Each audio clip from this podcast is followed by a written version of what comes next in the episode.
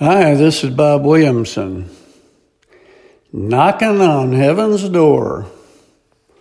I was talking with a friend the other day, and she did not seem perturbed at all by the COVID 19 plague, violence, mayhem, racism, hate, looting, arson, economic chaos, polarization, abortion, pornography, sex trafficking, murder, rape, and other evils currently ravaging our country and the rest of the world.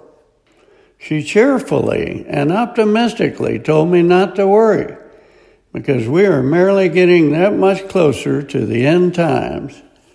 And she emphasized, of course, that the rapture of Christ followers would occur prior to it, and we would be spared those dreadful events. It's a classic case of the glass of water being half full or half empty. She obviously sees it as being half full. Imagine millions of Christ followers knocking on heaven's door, ready for some peace, joy, and quiet rest, and a respite from the dark sin that blankets us. Surely God knows that we long for such a day. So why doesn't He just step in and get it done? I believe He delays His return because He loves us unconditionally and doesn't want anyone to perish. Make no mistake, he loves the worst of the worst in humanity that we find so despicable and stands willing to forgive them for the blackest of sins. He knows who will yet come to him, and he's holding the door open for the plane. That means we should intensify our efforts to witness to as many as possible before it slams shut. I studied Bible prophecy concerning the end times literally for years. I was fascinated by it. It comes alive every day whenever I read the headlines. There's no question that, biblically speaking, the fruit is ripe and ready for harvest, and yet God allows it to continue. The Bible states that one day the door will indeed shut, and those who miss out will suffer unimaginable tribulation. So, why don't people just surrender their lives to Him and take advantage of His mercy instead of fighting Him and breaking His commands? I'm not the only one to ask that question. The psalmist asked the same thing in Psalm 2 2. Why do the heathen rage and the people imagine a vain thing?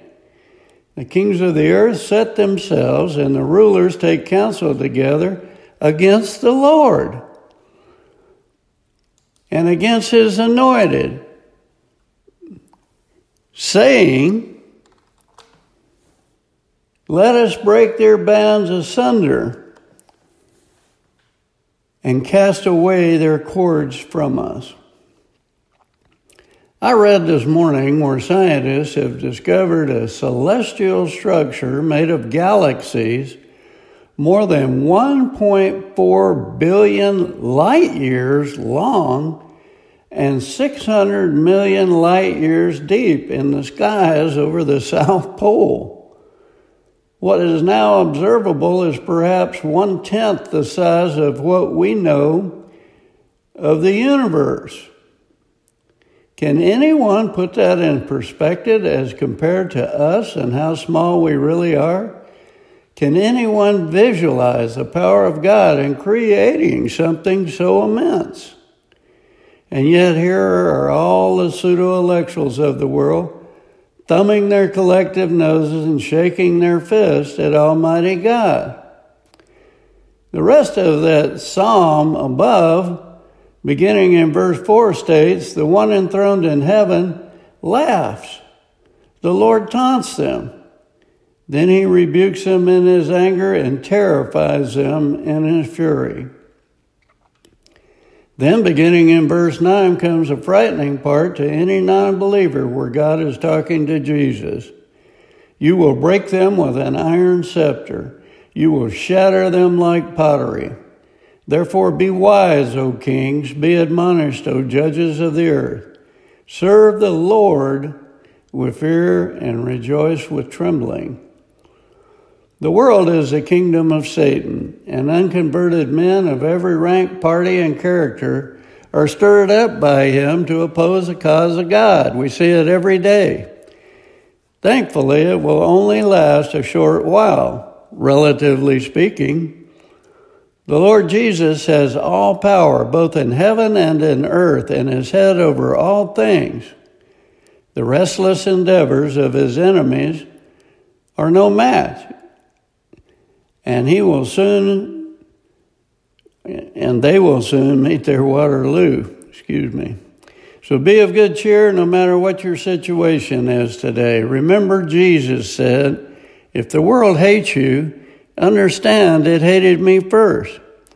Persecution of Christians will and has already come, and sin will prevail for a season.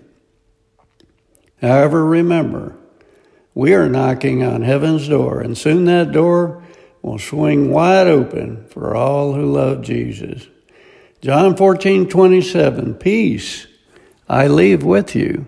My peace I give to you. I don't give to you as the world gives. Do not let your hearts be troubled. Do not be afraid. This is Bob Williamson. Thanks for listening.